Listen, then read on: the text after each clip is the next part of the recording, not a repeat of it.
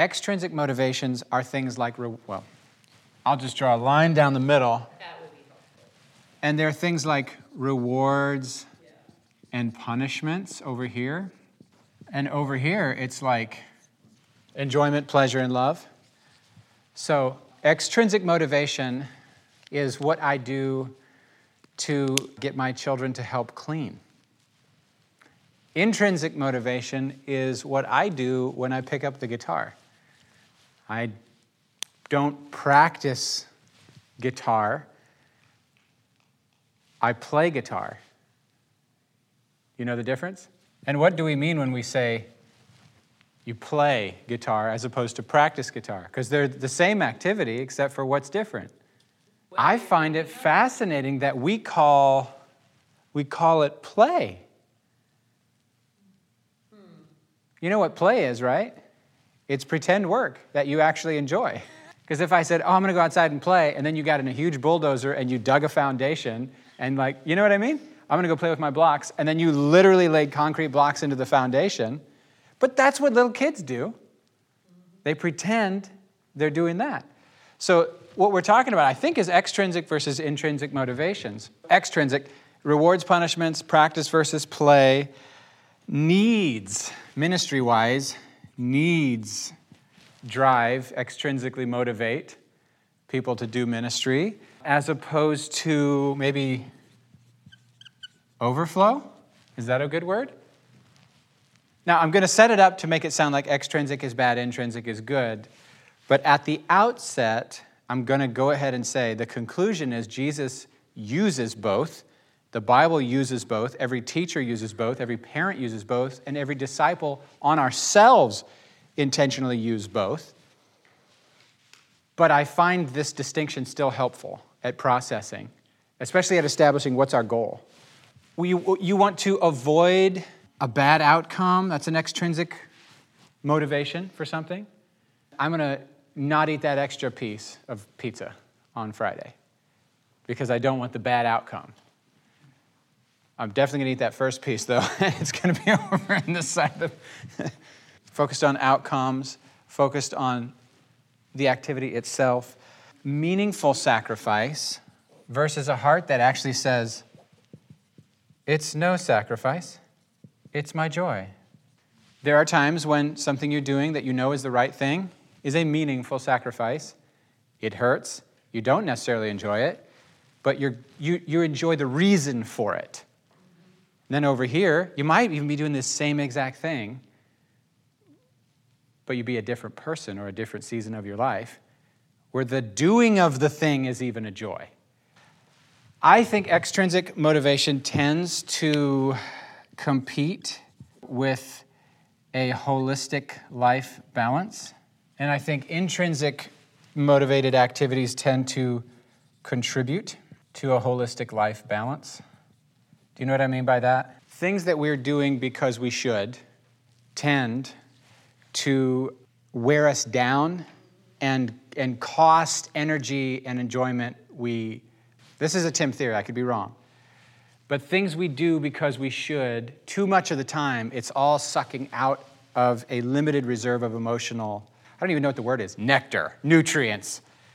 Whereas this stuff is replenishing, and so it tends to raise the, the enjoyment of every other area of life. This tends to be draining, in other words. Extrinsic motivation activities if we do if that's all we did all day long at the end of the day you would have a life that you're like boy this is really not this is not working for me. I should rethink my uh, replenishing. I think a lot of our revival preaching sometimes comes from this side of the equation we paint the picture of the life you wish you had we paint the picture of the eternity you want or the eternity you don't want and we get extremely intense and we attempt to show you the why to get you to move to get you to do. And so it tends to end up being sort of adrenaline fueled, which means it's not long term sustainable. Whereas intrinsically motivated relationship with God is totally sustainable long term because there's kind of a calm, steady, steady thing that it, that it does. And I'm not suggesting that there are not times where intrinsically you experience adrenaline. It does seem to me the goal of this is to produce this. And that when this is missing, when intrinsic motivation is missing, we have to fall back on extrinsic motivators.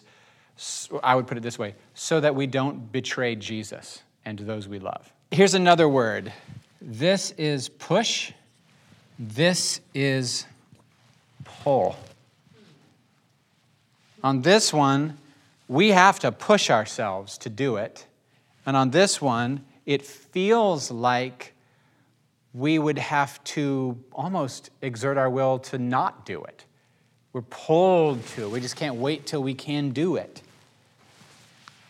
And this is actually part of what I would try to help people identify what they might be called to, how, how Jesus has shaped them, what he's asked them to, made them, designed them to be about in the world. Outcome, and on this, it would be love for the process, God's presence, and the outcome. Is, is it beginning to make sense?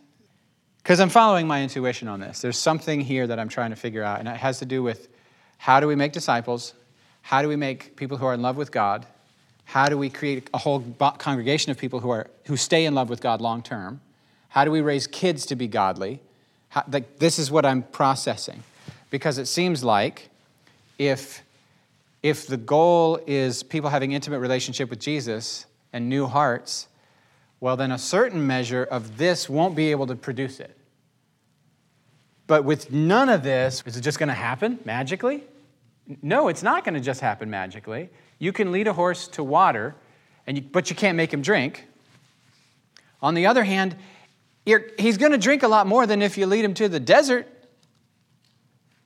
Right? So just because you can't make him drink doesn't mean you shouldn't lead him to water. Mm, and just because you can't guarantee that people are going to fall in love does not mean Jesus constantly appeals to rewards and punishments. It's a, re- it's a repeated theme with Jesus rewards and punishments. Those are extrinsic motivators. He doesn't just say, hey, I'm going to wave my hand. I'm going to wave my hand over you. You're going to fall in love, and then you will no longer need any self discipline. He doesn't say that. There are plenty of times we have to force ourselves to do the right thing. And then in the doing of the right thing, we find our heart finally coming along for the ride. Uh, shotgun weddings to Jesus. Do you know what I mean by that? Uh, that's where the girl gets pregnant, and then dad comes out with a shotgun and says, You're going to treat this girl right now that you've done the deed, all right? So you're like, Okay. And you get married because you have to, because the dad's going to kill you, right? Shotgun weddings to Jesus is, You're going to hell, friend. Your life's a shambles. You're on drugs. You've made a mess of it. You've ruined your whatever. You've ruined your marriage. You've, whatever it is. And then the person comes to Jesus with a shotgun, with a crisis on their hands. They're not in love with God. They don't want to love God. They just know that their life's a disaster and they need help. So they come out of, they need to. So similar to a shotgun wedding, except for instead of necessarily the threat of hell, it's the threat of my life is hell on earth. Help! Well, God doesn't turn those folk away. He doesn't say, well, you can't come in here for that motivation. The motivation should be to love me. No, he'll take you as you come.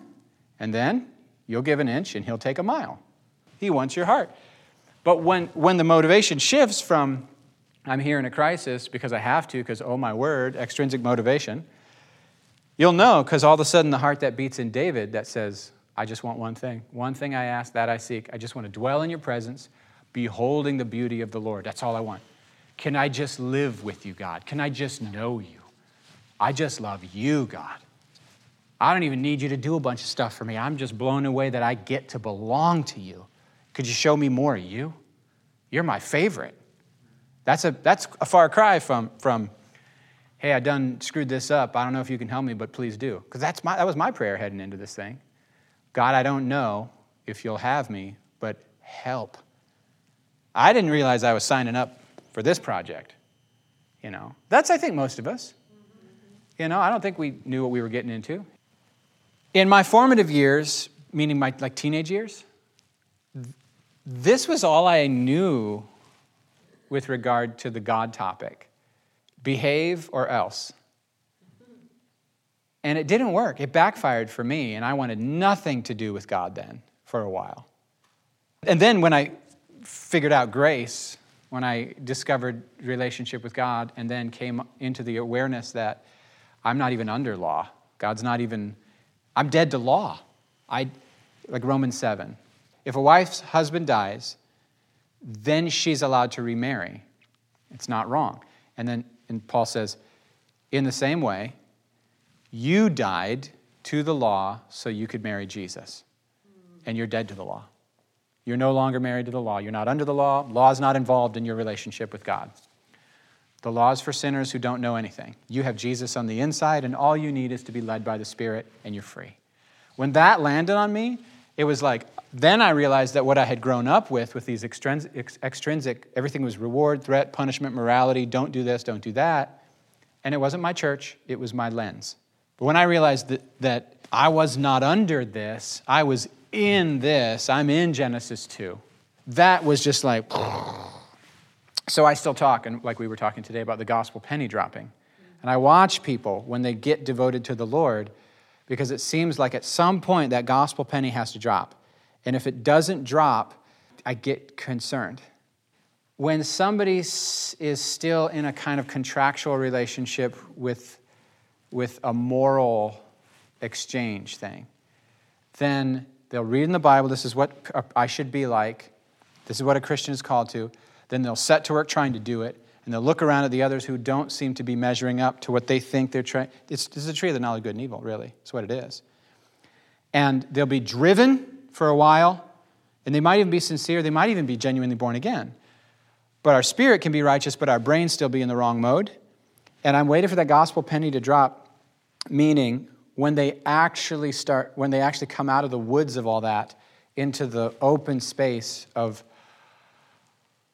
oh, even if I screw up today, I'm saved. Wow. And I don't want to screw up. I'm not saying that because I want permission to screw up. Uh, my heart's desire is to please the Lord. But if I do, I'm in. I'm still in. God's not hard to please. I'm under grace. Jesus took all that so that I could get all the blessing he earned that I don't deserve. And it's like a, ah. That's when the gospel penny drops. The gospel, when the gospel penny drops, that's not a slogan that's a lived experience reality. The conscience becomes clean, right? Condemnation versus righteousness, the sort of gospel thing.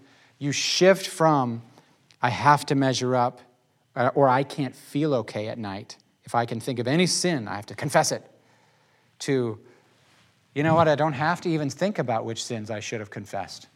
They're all forgiven. I'm in, I'm so in. And now it becomes, now it becomes a romance. Now it becomes I'm learning the love of the Father. Now it becomes I'm learning the heart of Jesus. Now it becomes I'm enjoying how do I partner with Holy Spirit.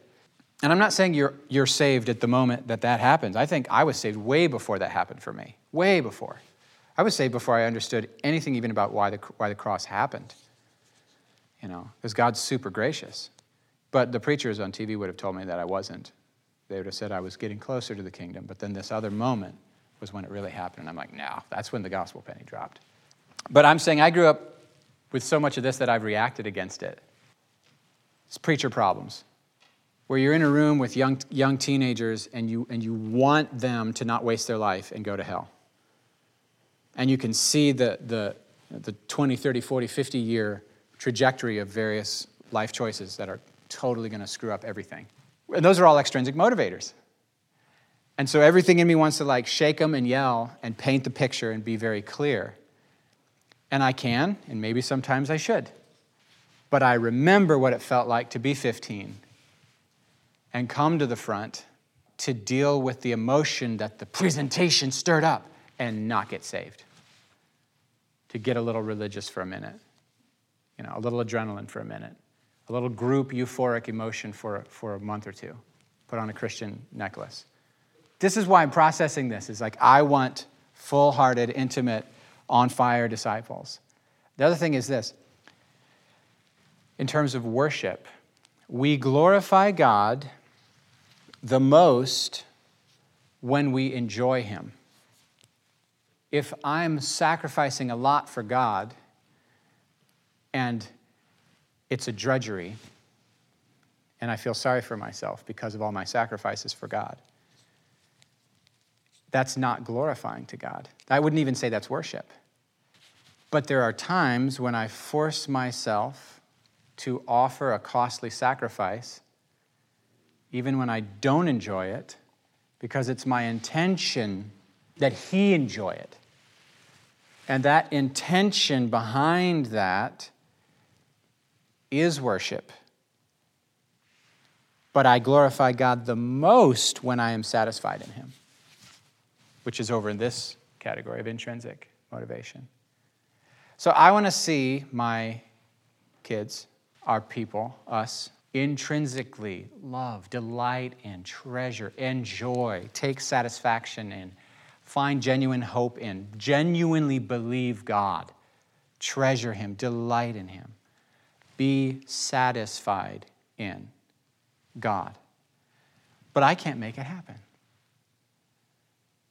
It's not my work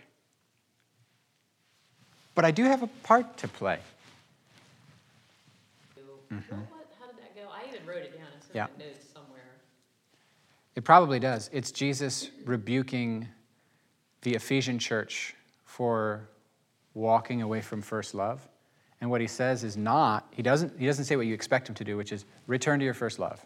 And then your deeds will follow. He says the opposite. He says, do the deeds you did at first. And he seems to mean that's how you get back to first love. When you do the things you did when you were in love, you will rekindle that love. I think that's deep and super empowering. It's him, it's the treasure principle again yeah. of where your treasure is, there your heart will be also. Your heart's actually gonna, your will is gonna be able to lead your heart. And that's why I say it's not intrinsic versus extrinsic. I have verses here.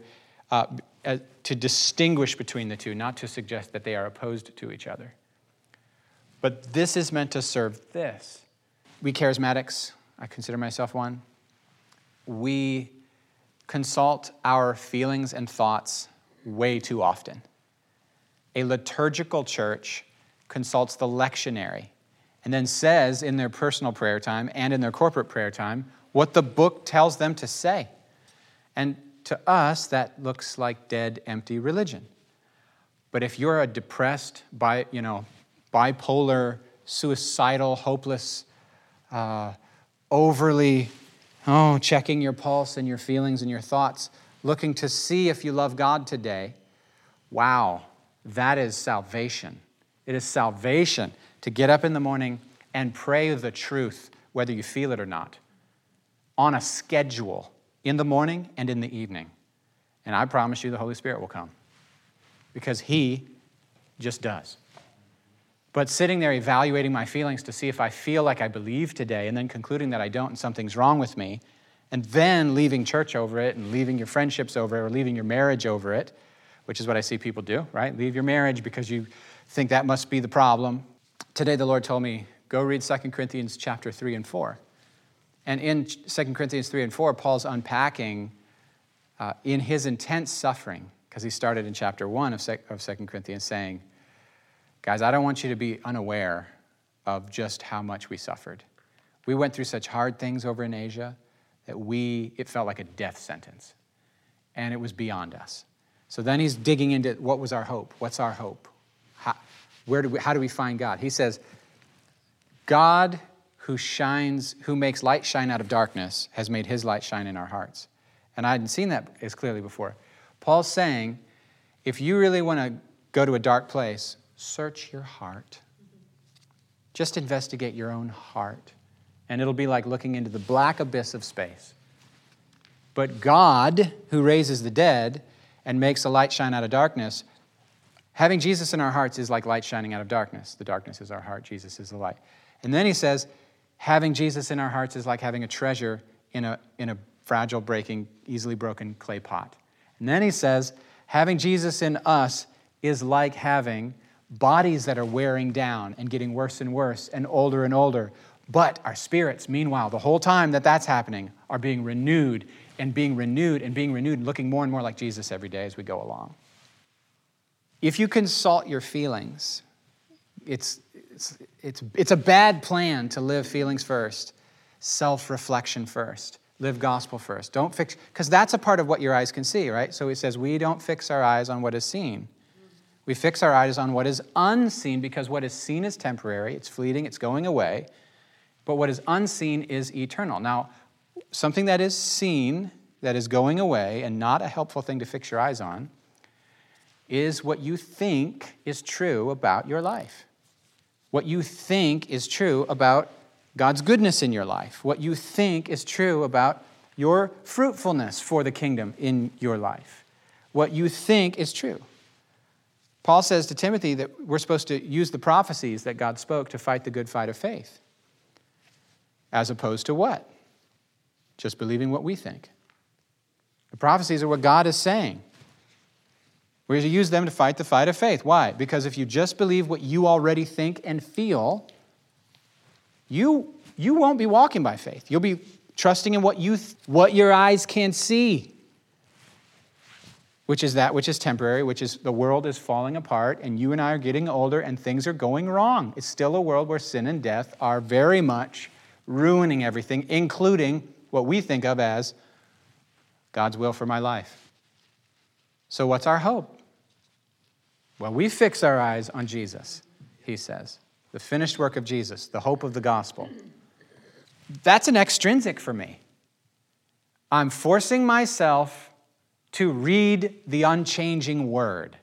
Why? Because I want it to get me into the place where I actually believe and trust God internally. So this isn't bad and this good. They have a relationship to each other. Parents with children. You know, I don't know, I don't know how you could parent without rewards and punishments. I'm not saying they all have to be spankings and stuff, but rewards and punishments are powerful. Let's say a kid does something good, and you reinforce that by telling them they did a good job. That's called a reward. A punishment might just be an honest evaluation of where they messed up. And I wonder sometimes, friends, if Jesus doesn't stop rescuing us from the bad consequences of our bad choices for the same exact reason. Not because he's mean, but because He's love. There are times when He doesn't just erase the guilt of our sin, but He'll even take away graciously the consequences, the earthly consequences. It doesn't happen every time, but it does happen sometimes. But sermons are not very loud compared to consequences. You know, sermons work best for people who don't need them. For everyone else, there's consequences. But do you know what I mean? Sermons work best for people who don't need them. People who don't need sermons have a hungry heart and a faithful heart, and they're seeking God already. They'll gain the most benefit out of the sermon because of their attitude. That's the irony.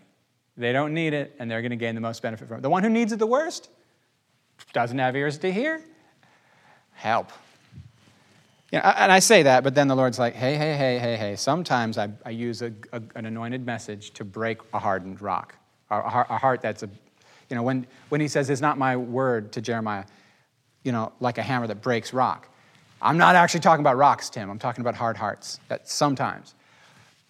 But my wife quotes this to me all the time. The same sun that melts the ice. Do you know the quote? It's from the Puritans. Yeah, the same sun that melts the ice hardens the clay. Right.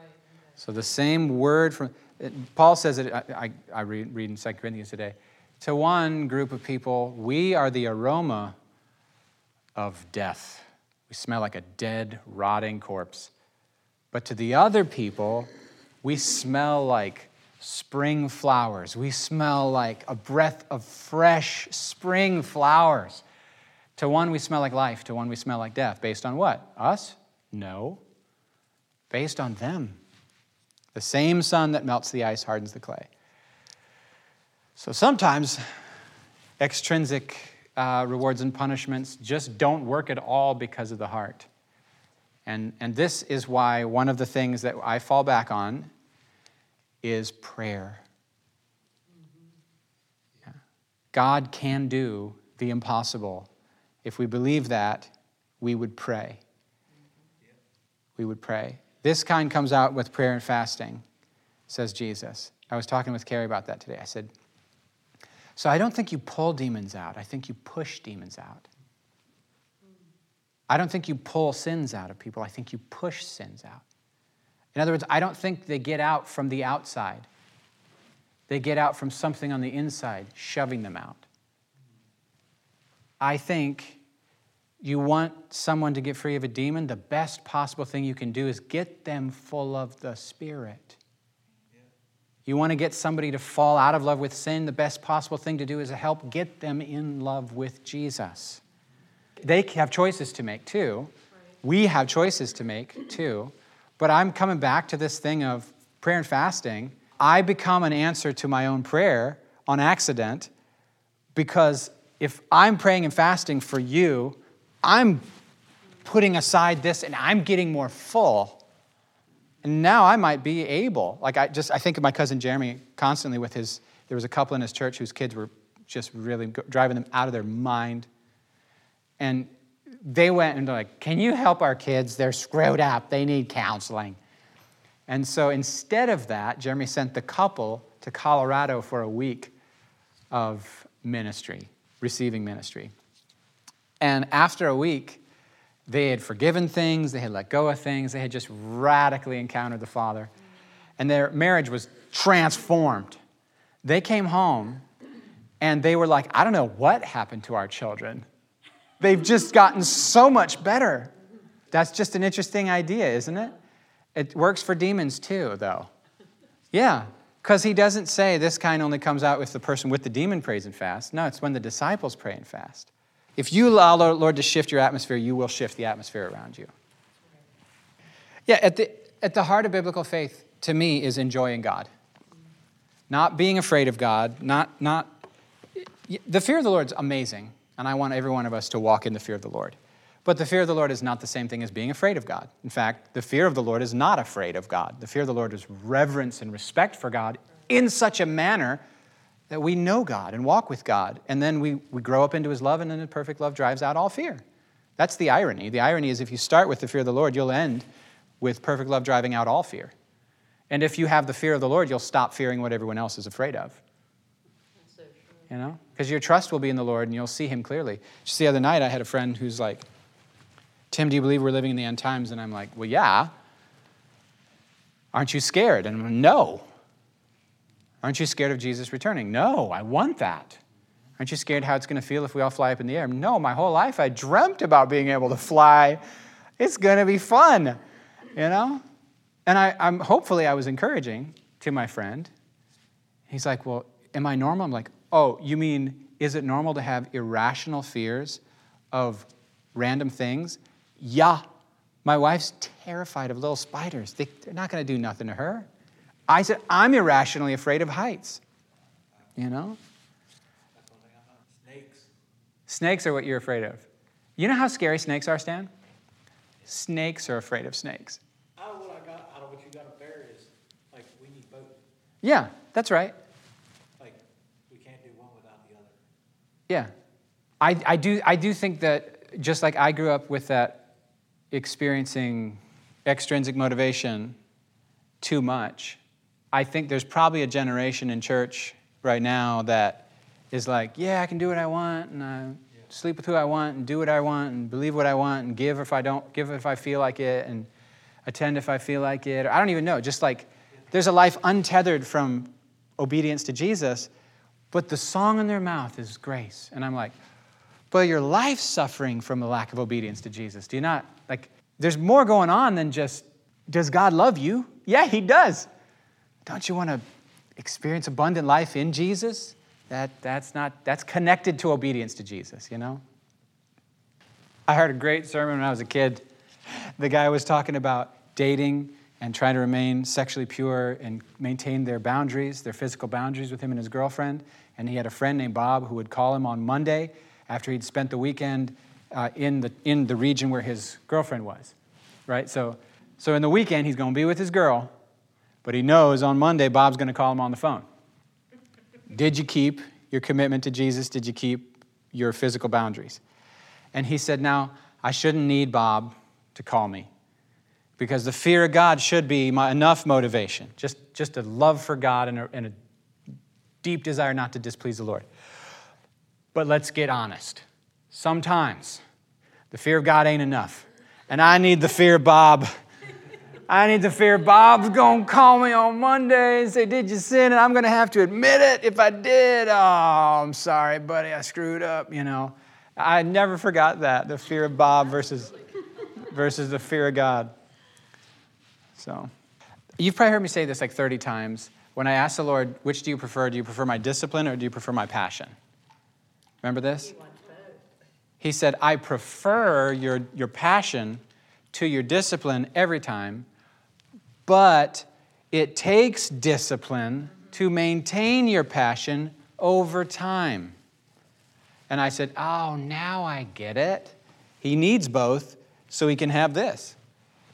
So that, that was really helpful when Jesus, because I was confused. I was like, So I'm supposed to be offering you a sacrifice, but when I'm in the right place, it doesn't even feel like a sacrifice. And when I feel like my heart's in the wrong place, like, I don't even want to pray. I don't even want to sing. I don't even want to obey. I don't even want to trust you. I don't want to live for you because my heart's so jacked up and ruined, just in a dumb place. And I think it's good for us to admit that we don't always feel first love. But that was helpful. So, like I said at the beginning, when, when my heart's in a bad place, I fall back on extrinsic motivation so I don't betray Jesus. I've yelled it out loud when I've been self pitying and telling the wrong story about my life. And my wife's like, well, maybe we should just quit. And I go, get all feisty, and I say, we will not betray Jesus. Because this wasn't your idea, Sherry. He called you into his grace, but he also has a call on your life. That wasn't your idea either. What are we going to do? Take control back from Jesus and betray him when we get our feelings hurt or it doesn't seem worth it anymore? Get a grip, talk sense to yourself, Call Stan on the phone, you know. Call Rusty, he'll tell you, you're listening to the devil. You're listening to the evil one. He gonna keep talking if you keep listening. That's, oh, thanks, Rusty. Yeah, you get a one minute sermon. All right, I'm done.